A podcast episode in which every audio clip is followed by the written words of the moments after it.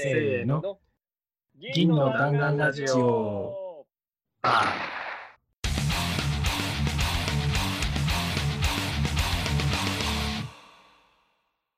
はいどうも、銀の弾丸ラジオです。銀の弾丸ラジオは、チームのチームによるチームのためのラジオです。私たちはシルバーバレットクラブというチームで、普段から一緒に仕事をしています。もっとチーム開発が上手くなりたいという思いで、チーム開発やアジャイル開発に関するいろんな話をしていくラジオです。銀の弾丸ラジオでは、フィードバックを募集しています。ツイッターで、シャープ銀の弾丸ラジオをつけて、感想、まさかり、チームやメンバーへの質問、ラジオで取り上げてほしいテーマなど、どしどしツイートしてください。ということで始まりました。イェイイェイ。イェイ。あはいやー、もうね、余計なこと言わず、早速ですけど、いつもの自己紹介いきましょう。前回忘れたんでね、早速いきますよ。はい、じゃあいきます。はい、どうも、ツッコミ担当のおよべです。そして、はい、えーセメント担当の佐藤です。そして、そして、はい、飼育係の宮崎です。はい、ということで今日もね、元気にこの3人でお送りしていきたいと思います。てかね、いつもね、この自己紹介についての振り返りを一切しないしないっていうね、全く改善する気がないって感じでずっと続けていきますけど、今日もあえて触れずにいきたいと思います。ということでね、早速ですけど、じゃあ、今日のテーマいっちゃいましょうか。はい。はい。今日のテーマは、深夜1時の奇跡を常に再現したい話。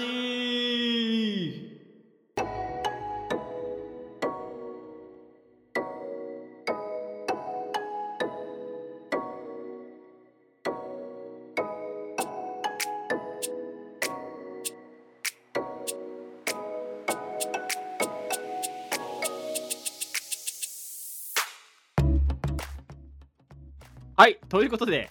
何のこっちゃか分かりませんって感じだと思うんですけど、ほとんどの人は。わかる人にはわかる。分かる人には分かる。えっ、と、うん深夜1時の奇跡を常に再現したい話ということで、ちょっとしょうがないんですけど、深夜1時の奇跡って何って話を多分説明しなきゃいけないと思うんですよね。そうですね。はえっとまあ、あのそのコロナ禍に入ってから結構オンラインコミュニティが、オンラインで勉強会をするコミュニティがたくさん増えてきていて、で、特に、まあ、分散アジャイルチームの勉強会だったりとか、まあ、生徒会だったりとかそうですけど、結構そのオンラインで、まあ、OST を中心にやるコミュニティも結構いくつかあったりすると思うんですよ。い。で、そのオンライン、ディスコードとかベースでやってるコミュニティで、結構面白いなっていう、再現していて面白いなっていうのが見つかったことがあって、何かっていうとですね、えっと、こう、まあ本編、いわゆる勉強会としての本編が、まあ、例えば8時半ぐらいに始まって、まあ10時、11時ぐらいに終わりましたと。で、その後、まあ、うん懇親会ってわけじゃないですけど、残り大使が残って、まあ、いろんな話をしていて、その話を一緒に話す人もいれば、テキストで入る人もいたりとか、聞いてるだけの人もいたりして、まあ、残り大使が残って喋ってるっていう状態が、結構その後続くんですね。で、大体ですね、その後、まあ、残ってみんな喋っていって、まあ、抜け、抜ける人は抜けていったりして、毎回毎回なんだかんだで、大体深夜1時ぐらいになると、なんかこう、奇跡みたいに面白い話が出てくるっていうね、それがまさにこの深夜1時の奇跡って呼んでるやつなんですよ。なるほど。で、伝わりづらい。えっと、ぜ超伝わりづらいよね。そうそう。なんか別に、まあ、誰が喋るとかっていう話関係なくって、まあ、誰かが何かその時に出出した言葉だったりとか、思い出とかこうエピソードみたいな感じとかが、ポロって出ると、そこから一気に話が盛り上がって、あ、そうだよね、そうだよねって感じで、もうなんか要はちょっとね、深夜1時とかって、ちょっとこう眠気が来たりとか、ちょっとこうなんか喋り疲れたりとかして、ちょっとこう落ち着いてくるタイミングなんだけど、そういうなんか深夜1時の奇跡が起きた後って、一気にまた盛り上がって、あ、そろそろ終わりかなと思って寝たいと思ってたんだけど寝れなくなったみたいのが結構あるんですよ。で、絶対これね、共感する人がほとんどいないと思うんですけど。自分はちょっと一時に参加をしてないから、見てないんですよね、その奇跡を目の当たりにしてないんで、うんあの興味深いちょいです。ちょい、何ちょいちょいそれを目の当たりにするけど、大体眠いので、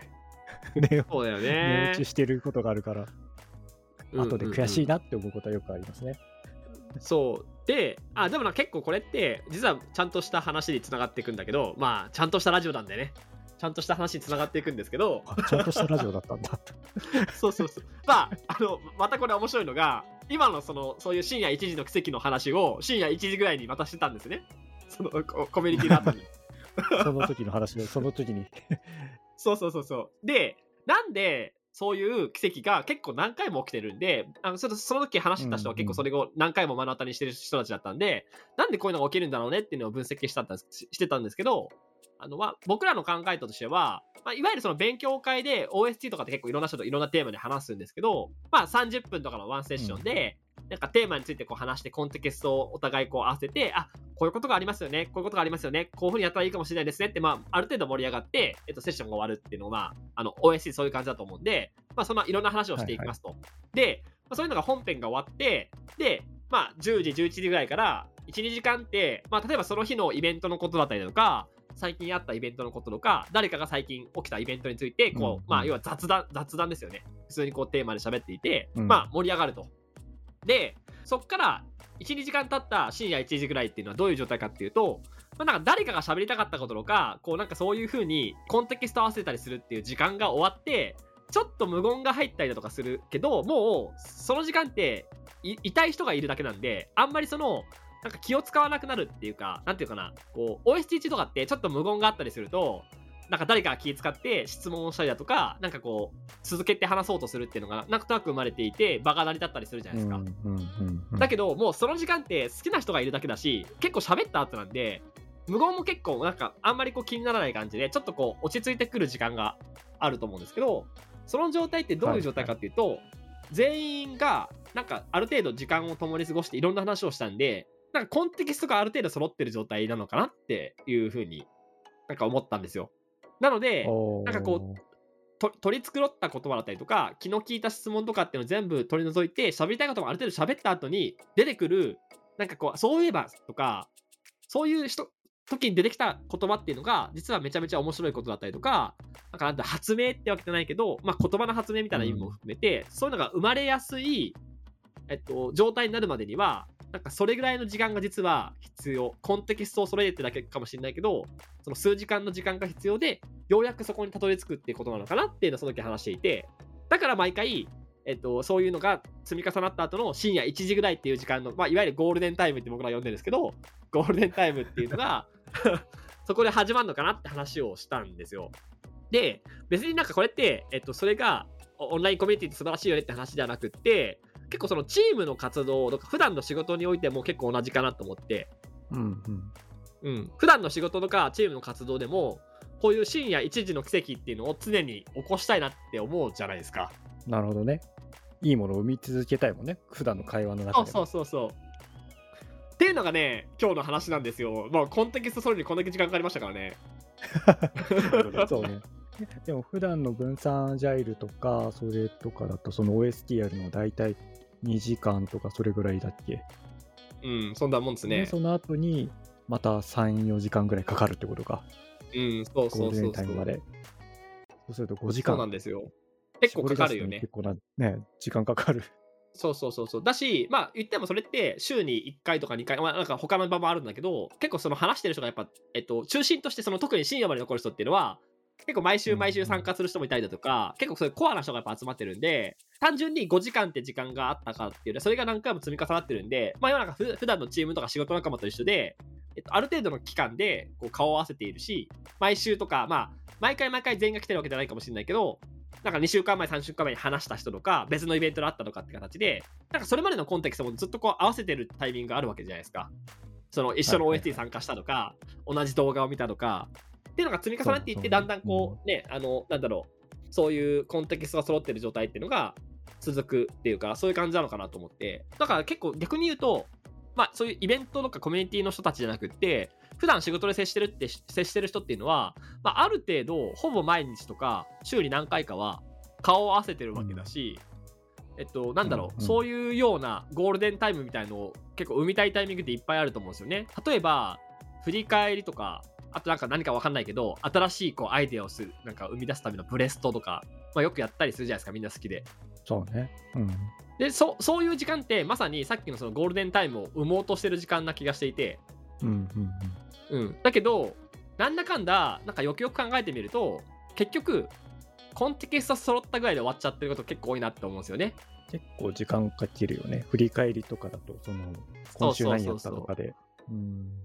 だしなんかなんだったら例えば KPT が分かりやすいと思うんで KPT でするとすると、まあ、 KPT する前に KPT ってちょっとかこう思い出しも必要だからタイムラインを作ってから KPT しましょうみたいなのが例えばあったとしてタイムラインっていうのはまさにこうコンテキスト自分たちの1週間の活動とか、そういうのを思い出しましょうっていうのがあるしケプトのなんか K とか P とかも結構自分としてはコンテキストを揃えるのに近いな感じがしていて、出来事からこういうことがあったよね、こういういいことがあった、プロメがこういうことあったよねっていうのって、そのちょっと分析に近いんですけど、それも、えっと、はいみんなの考えてることとか、その時あったことを分析して、コンテキストをより深いところまでこう揃えるっていうか、なんだろう、そういうふううん自分が全員が共通でそのコンテキストを持ってる状態にするって活動だと思うんだけど、なんかほぼそれに時間かかるじゃないですか、やっぱり。まあ大事だと思うし。うんうんまあ別に振り返ってトライを出すことがだけが目的じゃないかもしれないけど、その後、じゃあ残りの10分とか15分とかわかんないけど、でトライを出しましょうみたいな話とか、ブレストも結構似てて、まあブレストなんてまさにそうだと思うんだけど、なんか新しい新規事業のアイデアを出しましょうとか、なんかしようとするときに、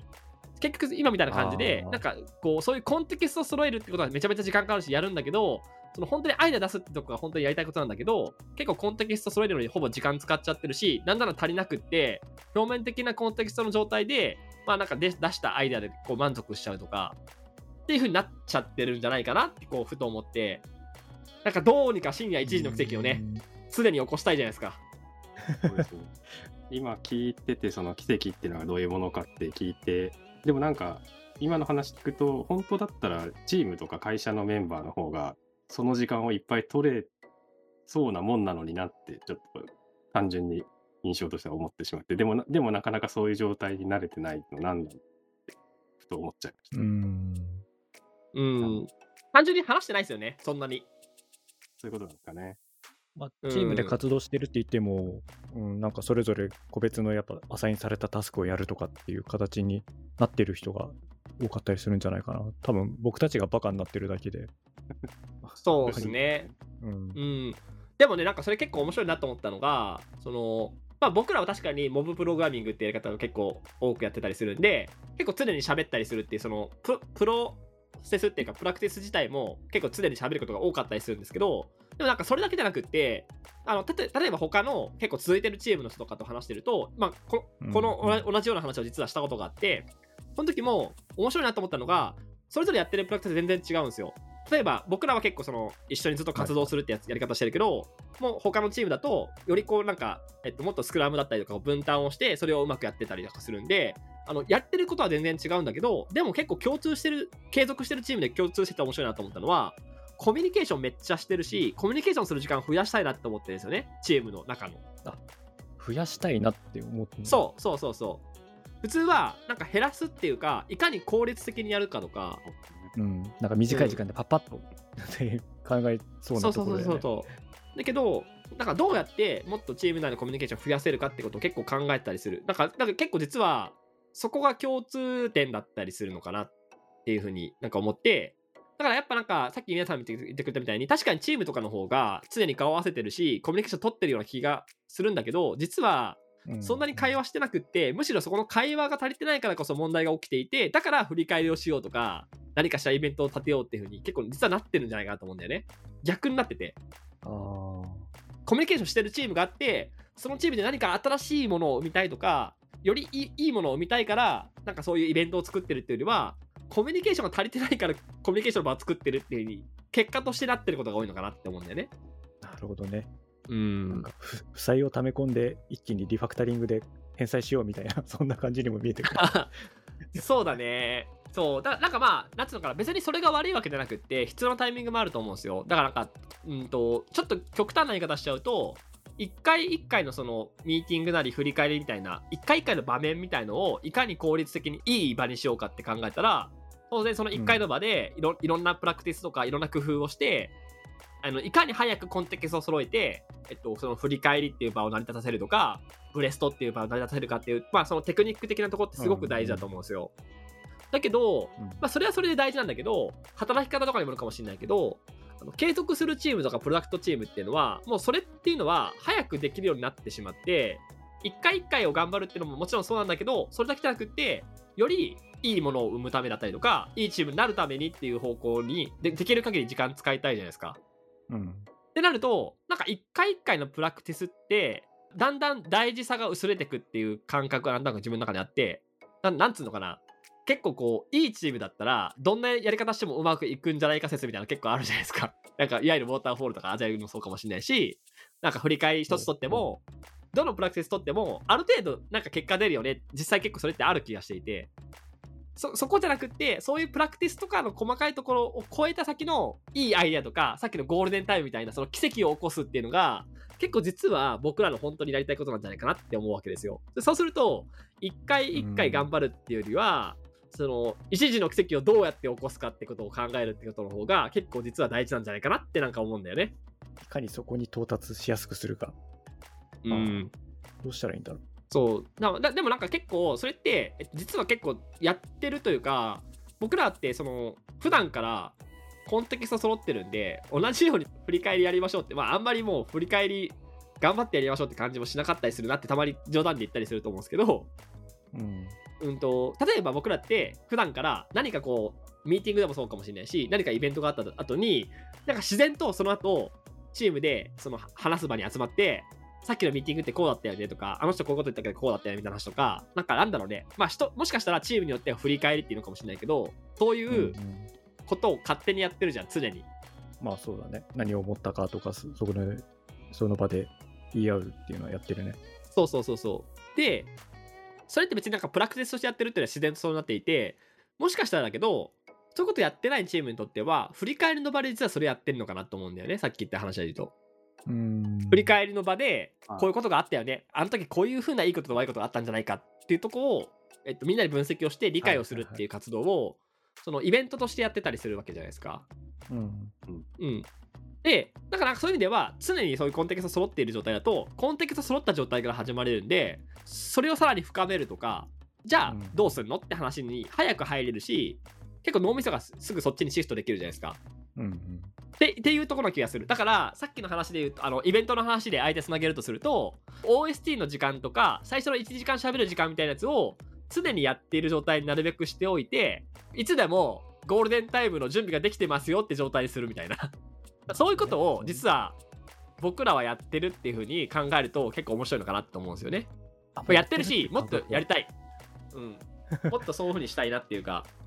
あの、あまりこれまで考えてなかったけど、そのさっきのそうんうんのイベントの深夜1位の奇跡の話からすると、そういう風に思って、じゃあもっとそういう状態に使ってくれるためにはどうしたらいいかっていう風に考えるといいかなと思っていてうん、だからなんか、なんつうのかな、そういう風なコンテキスト揃ってる状態になるべく普段から作っておくと、たかだかさ、1時間とか2時間とかブレストしたりとか振り返りして、何かなるなって思ってる方がちょっとおこがましい感じがするじゃないですか。やっぱり。確かに。うん。なるほど。そう、だから別にいいですよ。振り返りとか、そのブレストの目的が、なんかお互いのコンテキストを揃えるためとか、お互いの考え方を共有してうんチームを作るためだっていう風な方に寄ってるんであれば、全然いいと思うんですよ。そういう時間の使い方していても。でも多分僕らの、少なくとも僕らのチームの場合は、それはまあそんなに必要ないっていうか、それはもう別に当たり前というか、まあ常にやることな感じがしてるから、なんか今更さ、なんだろ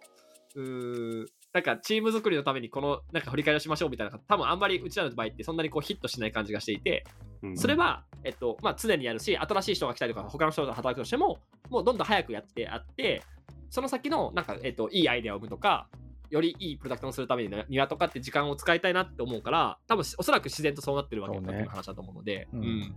そこが大事な気がするんですよね。だから1回のプラクティスとかで頑張るっていうよりは、えっと、もっと長い目線で見たときに、なんかいいと思ったプラクティスは、あの常に習慣化しろみたいな話がなんかね、あの XP で書いてあったりすると思うんですけど、それと似てる感じがするんですよね。